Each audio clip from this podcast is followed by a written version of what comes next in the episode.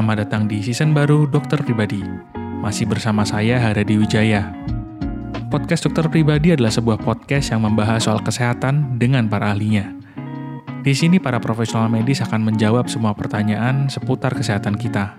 Season ini akan dipenuhi dengan lebih banyak topik menarik, fakta kesehatan, dan obrolan yang santai namun berisi. Jadi silakan duduk dan selamat menikmati. Karena setiap minggunya kami akan datang buat topik baru di mana Anda bisa belajar untuk hidup lebih sehat.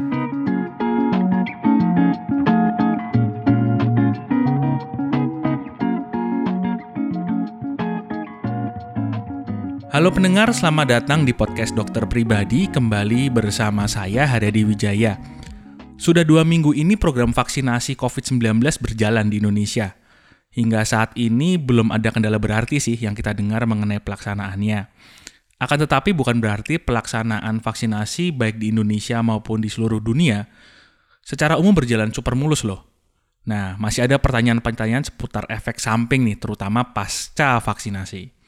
Untuk membahas lebih mendalam, di sesi ini saya sudah ditemani oleh Dr. Dr. Stephen Sumantri, spesialis penyakit dalam. Beliau ini adalah seorang ahli imunologi, vaksinologi, dan HIV AIDS. Yang juga seorang edukator ternyata, beliau ini punya website, punya akun dokterimun.id yang sudah lama sekali berbagi info kesehatan kepada kita semua. Selamat malam, Dokter Steven. Selamat malam, Pak Haryadi. Selamat malam. Bagaimana kabarnya ini? Baik, baik. Ha.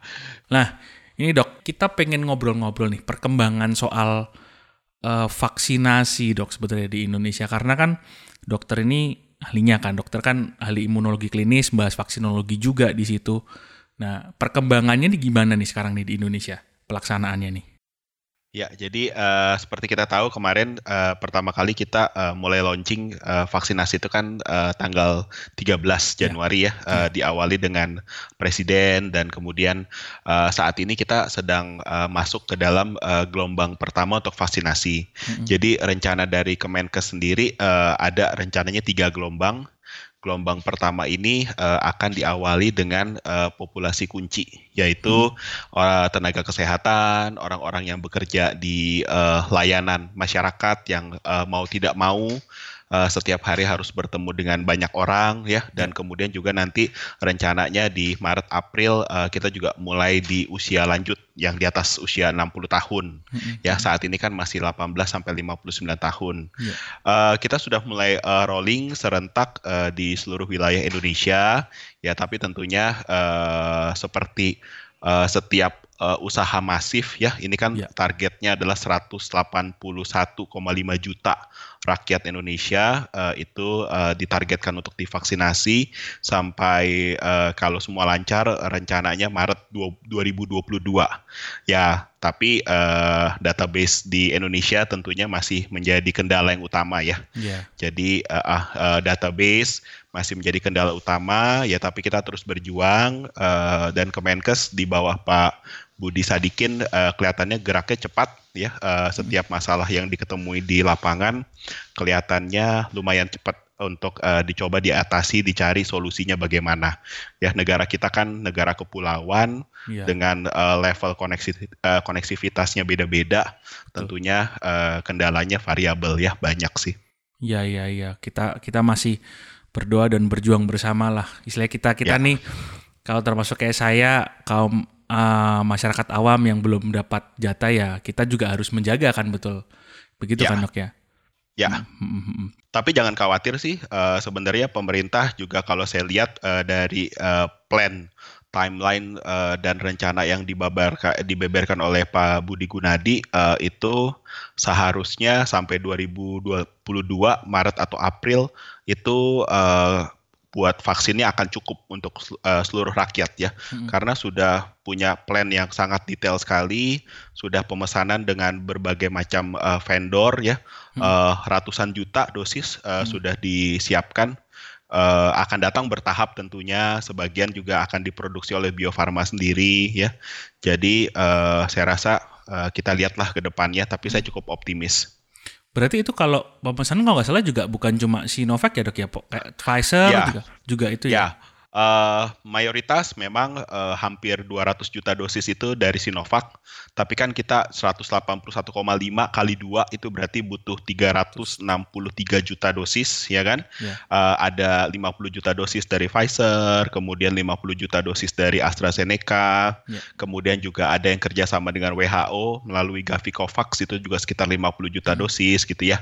Jadi kalau di total total kan itu udah sekitar 350 300 hmm. 350 juta dosis ya. Hmm. Uh -uh. Nah, ada pertanyaan dari masyarakat terutama ketika uh, kita juga mendengar pemerintah tidak cuma dari Sinovac gitu kan. Karena beberapa waktu yang lalu kita mendengar berita soal uh, di Norwegia ada sebagian penerima vaksinasi uh, vaksin Pfizer ini yang meninggal dunia usia lanjut kalau nggak salah ya dok ya. Oke. Okay. Nah itu hmm. jadi menimbulkan karena jujur masyarakat kita juga masih ada yang uh, mungkin bertanya-tanya nih efek setelah vaksinasi ya. gimana dan sebagainya gitu. Ya, jadi uh, ini uh, kita harus paham bahwa uh, di era medsos ini uh, bad news itu baru uh, akan heboh ya dibandingkan good news. Tapi kalau kita lihat secara mendalam lagi, kita harus tahu perbedaan uh, rencana vaksinasi di Eropa dibandingkan dengan di Indonesia. Hmm. Di Indonesia target kita utamanya saat ini adalah 18 sampai 59 tahun. Hmm. Sedangkan kalau di Eropa, terutama di Norwegia nih ya, kita bicara kasusnya, ya. itu adalah orang-orang usia lanjut ya dan terutama ditargetkan orang-orang yang berada di panti jompo hmm. ya di uh, care home. Kita tahu orang-orang yang di panti jompo tentunya bukan orang-orang sehat. Yeah. Kita tahu orang-orang yang panti jompo biasanya adalah orang-orang yang sudah renta, uh, punya uh, berbagai macam penyakit, ya kan? Dan uh, sering kali uh, kalau di negara-negara uh, Eropa care home itu juga sebagai hospice jadi perawatan uh, tempat orang-orang yang misalnya punya kanker terminal demensia hmm. terminal gitu ya yang sudah tidak bisa diobati nah kalau kita teliti lebih lanjut ya uh, ternyata di Norwegia uh, angka kematian mingguan ya hmm, hmm. rata-rata ya uh, di panti jompo itu adalah 45 jiwa per minggu. Oh, ya. Okay. Per minggu. Nah, ini uh, itu kan ada uh, 33 uh, kematian uh, dalam waktu satu minggu ya, ya pasca uh, dimulainya inisiasi vaksin. Ya. Ya. Nah, kalau saya malah saya bilang dong, lah berarti uh, vaksinasi menyebabkan uh, eh, 12 orang hidup dibandingkan biasanya rata-rata 45 kematian per minggu. Ya tapi tentunya bukan begitu juga. Ya, ya. Tapi maksudnya kita cuma mau bilang bahwa ini di Eropa adalah memang vaksin diutamakan untuk orang-orang yang usia lanjut uh, sudah punya banyak penyakit kronik ya tujuannya untuk melindungi mereka. Hmm. Ya, jadi kita bisa masuk akal bahwa memang uh, maaf maaf kata orang-orang tersebut adalah yang memang risiko kematiannya tinggi. Hmm. Ya, uh, uh, mungkin akan jadi bermasalah kalau di Norwegia biasa kematiannya 45 per minggu, tiba-tiba uh, satu minggu setelah vaksin jadi 100. Ah, ya, mungkin ya, ya. kita bertanya-tanya ya, tambahan uh, 65 itu dari mana? Eh sorry, uh, 55 hmm. itu dari ya. mana? Apakah karena vaksin? Ya, uh -uh. ini kan malah lebih rendah. Ya, ya, ya. ya enggak, lebih rendah ya. Betul, Jadi betul, betul. itu uh, istilahnya uh, sering kali uh, judul berita itu menjadi bombastis, tapi sebenarnya pada saat kita baca lebih lanjut, kita teliti lebih lanjut, uh, datanya sebenarnya nggak berkata demikian hmm, gitu. Hmm, hmm. Ya, ya, ya, ya. Karena ini kan menyangkut juga karena uh, saya kurang tahu ya karena ada ada pemahaman ada ada pengertian di masyarakat kita soal kalau orang habis divaksin itu ada sesuatu yang terjadi yang di, dikonotasikan secara negatif dengan efek samping. Karena mungkin dulu pernah waktu kecil habis divaksin panas. Dulu mungkin pernah waktu divaksin habis divaksin ada ada sakit-sakitnya seperti itu. Nah sebenarnya kalau melihat dengan perkembangan teknologi sekarang apalagi kan vaksin-vaksin uh, COVID-19 ini kan termasuk vaksin-vaksin yang menggunakan teknologi yang terbaru-terbaru kan, dok. Nah ini sebenarnya ada efeknya nggak atau atau sebenarnya efek samping vaksin itu apa emang ada ketika kita habis vaksinasi itu dok? Oke, jadi uh, kalau kita berbicara mengenai efek samping vaksin, uh, kita juga harus kenal efek dari infeksinya yang kita vaksin itu ya. Okay. Uh, saat ini kan kita uh, vaksinasi COVID, uh, kita harus bandingkan efeknya adalah dengan pada saat kita terinfeksi COVID, yeah. karena uh, vaksinasi itu kan sebenarnya uh, mengenalkan sistem imun tubuh kita terhadap uh, antigen ya atau uh, istilahnya ciri khas daripada infeksi tersebut ya. Hmm. Tapi bedanya adalah gini, kalau COVID adalah infeksi virus SARS-CoV-2 hidup ya hmm. tentunya dengan berbagai macam efeknya ya mulai dari uh, demam tinggi sakit kepala nyeri-nyeri uh, batuk-batuk kehilangan penciuman sampai gagal nafas gagal organ dan kematian yeah. oke okay?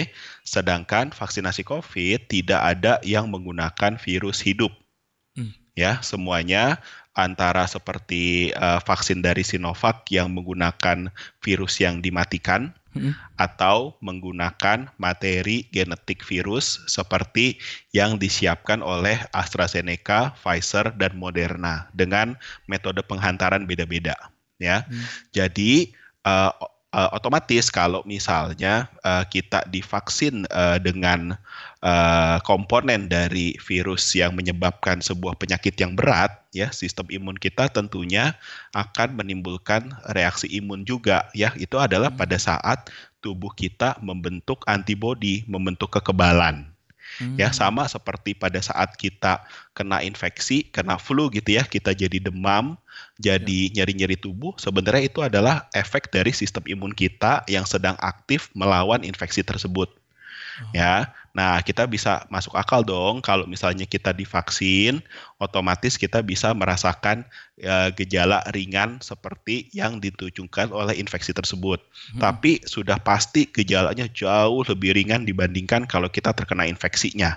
Ya, hmm. karena kan tujuan vaksin adalah mencegah supaya kita jangan sampai terkena komplikasi dan kematian karena infeksi yang aslinya ya. Hmm. Nah, dari penelitian-penelitian uh, semua vaksin yang ada ya yang saat ini sudah mendapatkan emergency use access ya, kita pada dasarnya uh, sudah melihat bahwa uh, semua vaksin itu aman. Kalau dia tidak aman, tidak mungkinlah negara-negara maju uh, memberikan emergency use access kepada rakyatnya ya. Kalau misalnya kita mau ngomong uh, belak-belakan ya, ya, biasanya negara maju itu ya uh, vaksin itu mereka uji cobanya bukan ke warga negaranya loh mereka oh. uh, berikan ke orang-orang di Afrika, berikan ke orang-orang di Thailand seperti vaksin malaria dan hmm. HIV gitu kan untuk diuji coba ya. Kali ini mereka mau berikan dengan cepat ke warga negaranya sendiri ya, negara-negara Eropa, Amerika Serikat. Tentunya uh, mereka eh, nggak uh, bisa gambling seperti itu. Ya, Jadi ya. benar-benar harus yang aman ya. Dan dari hasilnya pun uh, sebagian besar uh, reaksi adalah ringan ya sampai sedang. Sedang itu seperti apa ya? Paling mungkin demam-demam sedikit, nyeri-nyeri tubuh ya. Uh, ya memang uh, tidak bisa dipungkiri kita sebagai seorang dokter juga harus berbicara uh, data sepenuhnya. Ada kemungkinan uh, reaksi alergi yang berat ya, hmm. tapi itu uh, satu banding satu juta. Hmm. Ya, uh, setiap uh, suntikan setiap obat, uh, jangankan obat dan suntikan, makanan saja ya, uh, juga bisa menimbulkan reaksi alergi berat sampai kematian ya. ya. Tapi kita harus uh, apa, melihatnya secara proporsional. Untuk vaksin sendiri jarang sekali terjadi reaksi alergi berat dan keuntungannya adalah kita vaksinkan di tempat kesehatan yeah. sehingga kalau muncul uh, gejala segera dapat ditangani ya. Tidak ada uh, dari penelitian fase 1 dan 2 orang yang meninggal karena vaksinnya itu ya. Tapi reaksi alergi berat karena makanan setiap tahun itu belasan puluhan orang yang meninggal. Hmm ya, ya, tapi ya, itu ya. nggak masuk berita tuh di ya, sini. Iya betul betul. Ya nggak, betul betul. Ya kan, ya. Jadi kita harus melihat secara proporsional ya. Dan sebenarnya harusnya media juga membantu kita untuk ya. uh, meluruskan uh, berita-berita seperti ini ya. Kesannya uh, karena diberitakannya secara tidak proporsional, uh, kesannya jadi uh, mengerikan ya. Ya padahal ya seperti itu, seperti ya. kasus di Norwegia, Betul. lawong setiap minggu ada 45 yang meninggal saat uh, pasca dimulai vaksin ada yang meninggal 33 33 orang jadi berita gitu iya. ya. Jadi itu tidak proporsional. Betul betul betul. Padahal sebenarnya berarti ketika reaksi ada mungkin orang agak demam-demam, kemudian di tubuh mungkin agak lemas-lemas itu ya memang normal ya dok ya karena tubuh kita lagi bikin antibodinya nih ceritanya.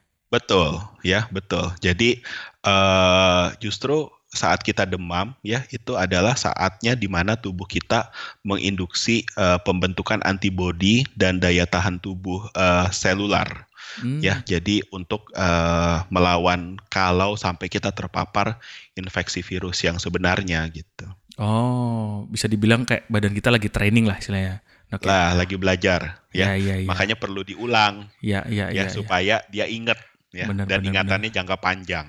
Hmm, hmm, hmm, nah, kemudian ada pertanyaan juga nih, Dok, dari dari pendengar kita, dari teman-teman pendengar kita nih. Uh, ada satu problem yang bisa timbul setelah uh, vaksinasi yang dikatakan sebagai antibody dependent enhancement ADE. Nah itu uh, ada kekhawatiran nggak sebenarnya ketika ketika orang divaksin, terutama untuk COVID ini kan penyakit baru. Mungkin ada sedikit penjelasan buat pendengar kita nih ADE antibody dependent enhancement itu mekanisme seperti apa dan kenapa ada kekhawatiran di dunia medis bahwa ada risiko ke arah sana?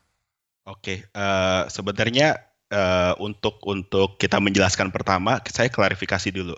Di dunia medis sudah tidak khawatir sama sekali mengenai okay. antibody dependent enhancement, yeah. ya. Hmm. Oke, okay, nah uh, kemudian saya jelaskan gini, uh, antibody dependent enhancement itu uh, dikenali uh, adalah uh, yang paling uh, kita ketahui adalah akibat uh, seperti infeksi virus dengue, ya. Yeah. Kita ketahui kalau demam berdarah, kita kena pertama kali oleh strain virus uh, satu misalnya uh, gejalanya ringan ya mungkin ya. kita cuma demam-demam ringan nyeri-nyeri hmm. hmm. otot sakit kepala hmm. beberapa hari sembuh ya hmm. tapi begitu kita ketemu uh, kena virus demam berdarah yang strain kedua ketiga keempat ya itu sistem imun kita uh, bisa mengenali virusnya tapi tidak komplit karena virusnya uh, sedikit berbeda ya hmm, hmm. sehingga ada reaksi imun tapi tidak uh, memberikan uh, efektivitas yang baik ya sehingga malah menyebabkan uh, gejala penyakit yang lebih berat ya seperti pada demam berdarah kan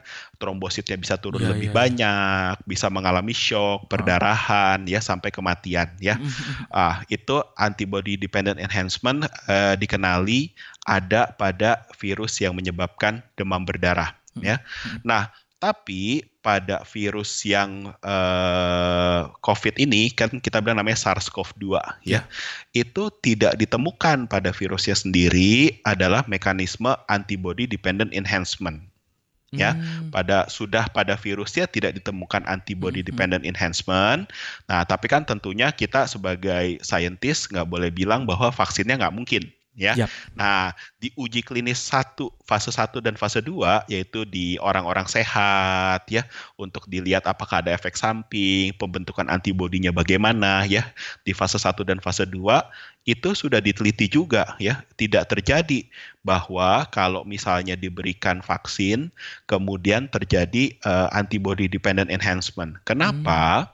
Karena vaksin COVID baik itu inactivated dari Sinovac atau dari Pfizer atau dari Moderna semuanya menghasilkan antibody yang sifatnya netralisasi 100%. Oh, okay. Ya, sehingga setelah kita divaksin, antibodi yang ada di dalam tubuh kita sifatnya bisa 100% menetralkan virus tersebut ya. Oh. Sehingga kalau kita lihat dari hasil uji coba uh, Sinovac ataupun Pfizer dan Moderna ya, tidak ada orang yang mendapatkan vaksin saat dia terkena virus uh, COVID ya SARS-CoV-2 itu sakitnya berat sehingga perlu dirawat atau meninggal ya. Hmm. Jadi uh, vaksin kan tidak uh, menghambat penularan ya. Yep. Vaksin ad, uh, yang mencegah penularan adalah masker, jaga jarak, cuci tangan ya. Uh, tapi vaksin adalah melatih sistem imun kita supaya efektif dan efisien dalam uh, mengatasi infeksi. Oke. Okay? Yep. Nah, buktinya apa? Tidak ada ADE, buktinya di lapangan. Tidak ada orang yang mendapatkan vaksin itu sampai dirawat dan meninggal karena COVID. Hmm. Vaksin apa pun vaksin apa pun ya. vaksin ya, apa pun. Yang itu sudah ter, sudah ya. terbantahkan sendiri ya, ya tidak ya, ya. ada antibody dependent enhancement. Orang banyak yang kena vaksin yang dapat vaksin tetap uh, kena COVID ya. gitu. Tapi tidak ada yang dirawat, bahkan tidak ada yang dirawat, bukan cuma tidak ada yang meninggal, nggak ada yang dirawat, semua gejalanya jadi ringan. Sampai di man, di mau yang di Brasil pun juga semua nggak nggak nggak ada. Iya. Di Brasil tuh 12 ribu lebih uh, relawan itu tenaga kesehatan baris depan yang setiap hari kamu tahu kan bahwa di Brasil itu tragedinya jauh lebih ya. uh, mengerikan dibandingkan uh, di negara-negara lain ya. ya bahkan di Amerika pun ya Brasil paling mengerikan itu tangga 12 ribu lebih tenaga kesehatan yang divaksin ya mereka terpapar virus setiap hari ya dengan dosis sangat tinggi tentunya hmm. kena viral loadnya ya banyak Betul. sekali tapi nggak ada yang sampai dirawat betul, ya betul. makanya vaksin Sinovac uh, sampai saat ini uh, saya saya anggap ya sebenarnya data yang paling robust uh, hmm. kenapa paling robust karena ya itu uh, vaksin lain Pfizer Moderna AstraZeneca itu mereka uh, memberikan vaksinasi ke relawan sehat hmm. orang awam Yep. Yang sehari-hari bisa di rumah, bisa uh, pakai masker apa segala macam, uh, bisa aman lah intinya. Yep, yep. Ya, tapi Sinovac di Brasil tuh nekat loh itu. Hmm. dua belas ribu lebih tenaga kesehatan. Ya enggak? Iya, iya. Yang tiap ya hari kan? tiap hari masih terpapar sama virus. Jadi benar-benar Iya. Vaksinnya diuji ya. langsung ketemu sama virusnya Betul. nih. Kalau sampai ada antibody dependent enhancement, saya rasa dua belas ribu tenaga kesehatan itu bisa yang dapat vaksin ya mati lah itu separohnya. Iya, iya, iya. Ya enggak? Betul, betul. Ya, tapi itu bahkan nggak ada yang dirawat.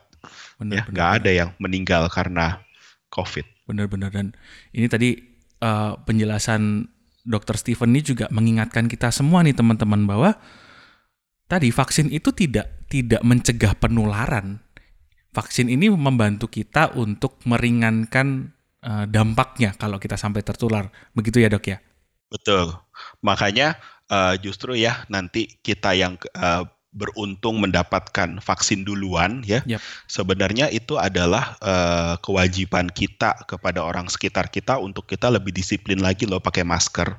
Hmm. Karena apa? Karena kalau kita terkena, kita kan ringan gejalanya. Yep. Tapi kita tetap bisa menularkan loh. Oh iya. Ya. ya. Jadi orang-orang uh, mohon maaf ya, tapi saya uh, boleh sedikit belak-belakan orang-orang yang uh, mendapatkan vaksin kemudian dia uh, serta merta melepas masker, kumpul-kumpul, itu hmm. adalah gambaran pribadi yang sangat tidak bertanggung jawab. Ya, betul. Ya enggak. Betul, Karena betul. Anda beruntung sudah dapat vaksin. Anda kalau terkena infeksi COVID uh, akan lebih ringan, ya, ya enggak? Ya. Tapi Anda tetap bisa menularkan. Iya. Ya kan? Betul. Jadi masker itu justru paling efektif uh, adalah untuk mencegah kita menularkan ya. dibandingkan mencegah kita ketularan. Hmm. Ya, jadi benar, saya benar. mau balik pakai masker tuh bukan bukan buat melindungi kita yang utama, ya juga melindungi kita. Ya. Tapi yang utama adalah kita melindungi orang sekitar kita yang berinteraksi dengan kita. Benar benar benar benar benar. Upaya tanggung jawab kita lah di tengah pandemi kayak gini. Iya, betul. Iya. Nah, Dok, ini ada titipan pertanyaan nih, titipan pertanyaan Aha. soal mitos vaksin nih, mitos vaksin. Ketika ya. orang mendengar bahwa uh, vaksin Pfizer itu uh, isinya itu adalah blueprint kan, uh, virus SARS-CoV-2 ini, orang kalau ngomong blueprint, ngomong RNA, ngomong DNA itu masyarakat awam tuh selalu punya ketakutan soal ya ini kepercayaan kita awam ya soal mutasi. Sebenarnya mungkin nggak sih, dok ketika ya. ketika itu di, disuntikan ke tubuh kita gitu terjadi Jadi mutasi. mutasi. Ya, kalau saya ngomong belak-belakannya, lebih mungkin Anda mengalami mutasi gara-gara makan mie instan dan makan saus sambal dengan pewarna tekstil ya okay. dibandingkan Anda mengalami mutasi karena vaksin. Tapi kita uh, ngomong secara saintifik yeah, ya sekarang yeah. ya. Oke. Okay. Jadi uh, kita mesti tahu uh, materi genetik kita di dalam tubuh kita adalah namanya DNA ya. Yep, yep. ya deoksiribonucleic acid ya uh, berbeda dengan MR, uh, RNA ya hmm. itu adalah uh, yang rantai tunggal ya ribonucleic acid. Hmm. Gampangnya adalah uh, kalau DNA itu ya uh, DNA dan RNA kan sebenarnya uh, sets of instruction. Yep. Ya, oke. Okay. Uh, kalau kita mau analogikan, uh, DNA itu adalah sesuatu yang kita ingat di kepala kita, hmm. ya, hmm. akan uh, terus kita ingat, ya. Sedangkan yep. RNA itu apa yang keluar dari mulut kita, ya. Uh, misalnya kita mau minta, uh, pi, tolong bikinin kopi, ya. Ya. ya. Dari keluar kita dari mulut itu adalah RNA. Berapa lama sih? Ya, dia akan uh, kedengaran suaranya dan akan diingat oleh si bibi ya dan sebentaran juga dilupakan setelah ya. dilakukan tugasnya ya. Hmm. Jadi RNA itu adalah sets of instruction ya hmm. yang di dalam tubuh sangat tidak stabil. Oh. Yang di dalam tubuh kalau sudah selesai dengan fungsinya dia akan hilang. Sama oh, seperti okay. kita mengeluarkan ucapan. Oh, ya, okay. dia akan hilang ya. Nah, bisa nggak kemudian uh, dia masuk ke uh, apa ke otaknya lawan bicara kita ya ucapan hmm. tersebut ya kan itu sama seperti bisa nggak RNA itu masuk ke dalam DNA sel kita yep. oke okay? uh, eh, secara teoritis bisa kalau ada enzim yang namanya reverse transkriptase yang khusus untuk virus tersebut yang hmm. contohnya adalah pada HIV HIV di dalam virusnya dia sendiri punya enzim yang namanya reverse transkriptase hmm. sehingga virus HIV bisa uh, masuk ke dalam DNA kita ya hmm. tapi COVID nggak punya tapi hmm. vaksin COVID juga nggak punya dan nggak hmm. dan eh, nggak uh, ada orang yang punya reverse transkriptase alamiah hmm. jadi ya tidak mungkin ada RNA yang bisa masuk ke dalam DNA kita karena nggak ada mekanismenya yang bisa hmm. mentranslate si RNA itu untuk bisa masuk ke dalam uh, inti sel dan kemudian masuk ke dalam DNA ya jadi posisinya aja udah beda yep, ya yep, yep. Uh, RNA itu adanya ya kalau kita tahu sel ya uh, anggaplah kita rumah nih rumah rumah pekarangan pagar yep. ya pagar okay. adalah dinding sel pekarangan adalah uh, di sel itu yang namanya sitoplasma itu tempatnya RNA, tempatnya ribosom yang buat bikin protein ya, dan uh, rumah itu adalah inti selnya. Oke, okay? hmm. ini RNA ini cuma bisa masuk sampai ke dalam pekarangan. Hmm. Ya, dia nggak punya kunci ya dalam hal ini reverse transkriptase yang bisa membuka pintu untuk masuk ke dalam uh, rumah. Hmm, hmm, ya, jadi nggak mungkin itu bisa terjadi seperti itu ya jadi ya, itu ya. hanya uh, apa hoax yang dibesar-besarkan dan juga uh, mungkin pengertian yang separuh-separuh ya ya ya ya ya saya terus terang pada saat awal-awal juga skeptis mengenai vaksin uh, eh, RNA ini ya. Mm-hmm. Tapi makin lama kan kita terus belajar ya mengenai yep. mekanismenya, metode penghantarannya ya. Ternyata uh, RNA itu sebegitu sehingga itu mau masuk ke dalam uh, pekarangan aja ya, itu harus diselubungi dengan lipid nanopartikel hmm. ya supaya dia bisa nembus ya. Hmm. Nah itu aja begitu masuk itu sebentar doang dia ada di dalam uh, pekarangan di dalam sitoplasma. Habis itu dia akan didegradasi akan hancur. Hmm, jadi itu ya. cuma set of instruction berarti untuk. Betul ya. Berarti udah jelas nih itu cuma hoax belaka. Nah kemudian kita sebagai masyarakat sebagai awam yang uh, pengen tahu sebenarnya yang perlu kita persiapkan dok lebih dari sisi kesehatan kita. Karena kan seperti tadi dokter juga sudah bilang uh, tetap ada efeknya ada ada mekanisme yang terjadi di tubuh kita. Berarti kita tetap harus siap-siap dong. Nah yang perlu kita persiapkan itu untuk bisa melewati ini proses dengan lancar dan aman gimana karena kan Sinovac ini kan dua kali dosisnya dua kali diinjeksi ya dok ya dalam jangka ya. waktu 14 hari ya. nah Berarti kita ya. harus menjaga dong dalam dalam waktu itu apa yang perlu ya. kita siapkan. Ya. Ya, oke. Okay. Uh, eh, jadi ada ada beberapa hal yang bisa saya sampaikan ya. Yang pertama, kalau kita merujuk dari panduan PAPDI ya yep. perhimpunan dokter spesialis penyakit dalam di mana saya juga anggotanya ya uh, vaksin uh, diberikan kepada orang usia 18 sampai 59 tahun ya yep. kemudian belum pernah terkena covid ya okay. dan saat ini dal uh, dalam kondisi sehat ya tidak yep. ada demam Yep, yep. ya dan kemudian apabila punya penyakit kronik uh, dalam kondisi terkontrol ya hipertensi pastikan tekanan darahnya uh, di bawah 140 per 90 dengan minum obat teratur diabetes pastikan kadar gula darahnya terkontrol ya kalau HbA1c di bawah 7 dengan konsumsi obat gula darah teratur ya dan juga pastikan bahwa uh, dalam waktu satu bulan terakhir atau dalam waktu satu bulan ke depan setelah dosis kedua vaksin, hmm. Anda nggak punya rencana vaksinasi lain. Oh, ya. Okay. Karena ini kan merupakan drive nasional, pemerintah uh, masih terus memantau ya. Kita mau memastikan bahwa uh, kalau ada efek samping ini benar karena vaksin COVID, bukan karena vaksin yang lain ya. Hmm. Karena kan pasti tentunya uh, efek samping akan selalu ada kemungkinan dan kita tetap harus pantau. Yep. Oke, okay? yep. ya. Jadi itu yang pertama. Pastikan uh, Anda dalam kondisi sehat, suhu tubuh uh, tidak dalam kondisi demam, dan uh, kalau punya penyakit kronik selalu dalam kondisi terkontrol. Ya, hmm. yang pertama. Yang kedua, bagaimana caranya kita memastikan bahwa uh, vaksin ini bisa membentuk antibodi yang bagus. Yep. Ya dong, pasti ya, kan kita ya, mau begitu ya. Ya. ya. Oke. Okay. Uh, nasihat standar uh, dari nenek harus selalu diikuti. Tidur 7 sampai 9 jam sehari, olahraga teratur, minum yang cukup, banyak sayur dan buah-buahan, kelola stres kita dengan baik ya. Karena itu akan menentukan sistem imun kita bisa bekerja dengan optimal atau tidak ya. Badan yang lelah, sistem imunnya juga pasti lelah. Yep, yep, Oke, okay? yep, yep. baik.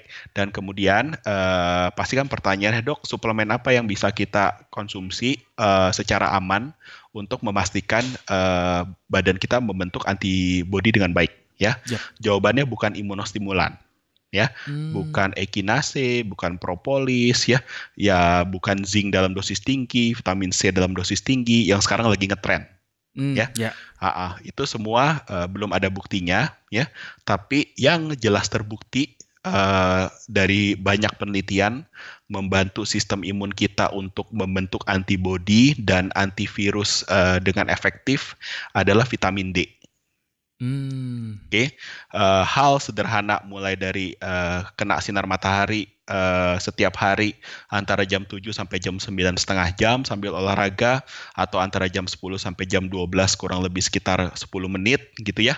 Atau apabila diperlukan dapatkan suplementasi. Kalau dari UK sarannya adalah 800 sampai 1000 ya jangan juga ambil dosis tinggi. Ya orang kita kan sering kali pikirannya hmm. adalah makin tinggi makin bagus. Ya, ya. enggak ya yang namanya suplemen apa pun itu bentuknya semakin tinggi dosisnya tentunya kemungkinan efek samping selalu ada ya. Hmm. Jadi uh, eh, 800 sampai 1000 unit vitamin D ya.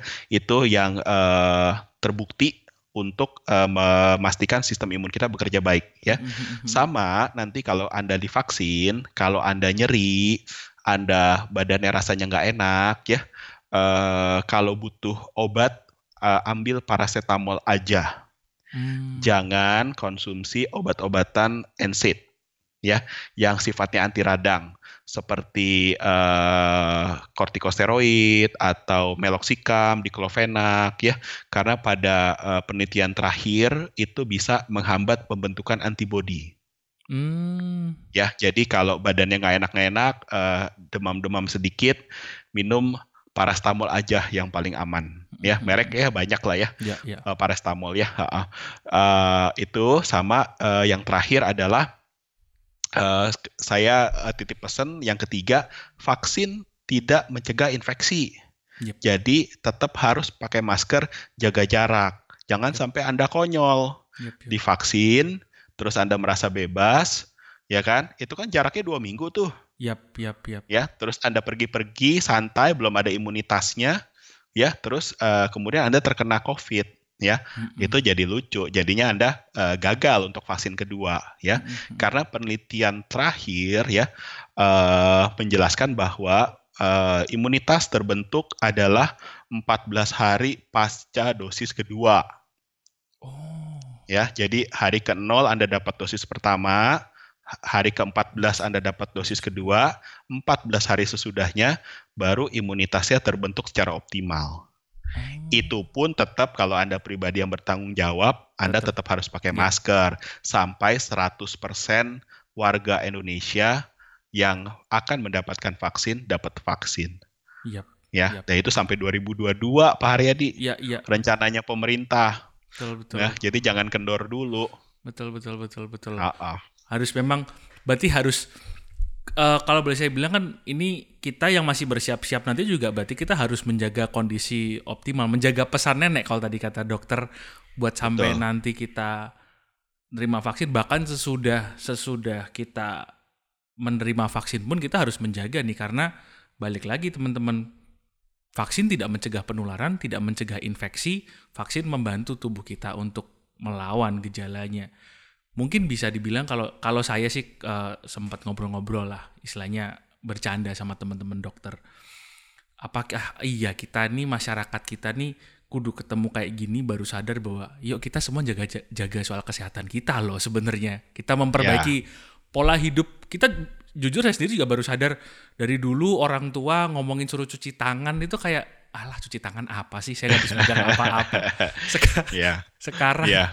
jadi betul habis apa-apa sedikit ih kudu cuci tangan kudu cuci tangan bener yeah. bener bener harus itu betul mungkin ada pesan-pesan dok untuk untuk apa ya uh, teman-teman mendengar juga nih menghadapi karena uh, kalau bisa dibilang apalagi dengan program vaksinasi yang masih cukup panjang ya masih setahun kan yeah. paling enggak yeah. Indonesia belum belum uh, tidak masih dalam waktu yang cukup panjang kita harus menunggu uh, mungkin pesan-pesan nih buat buat kita biar apa ya mungkin lebih sabar lebih tenang atau gimana nih dok? Ya, ya sebenarnya uh, mungkin pesan ini sudah banyak uh, diulang-ulang. Tadi ya. saya juga sering uh, udah se uh, sempat sebutkan juga ya.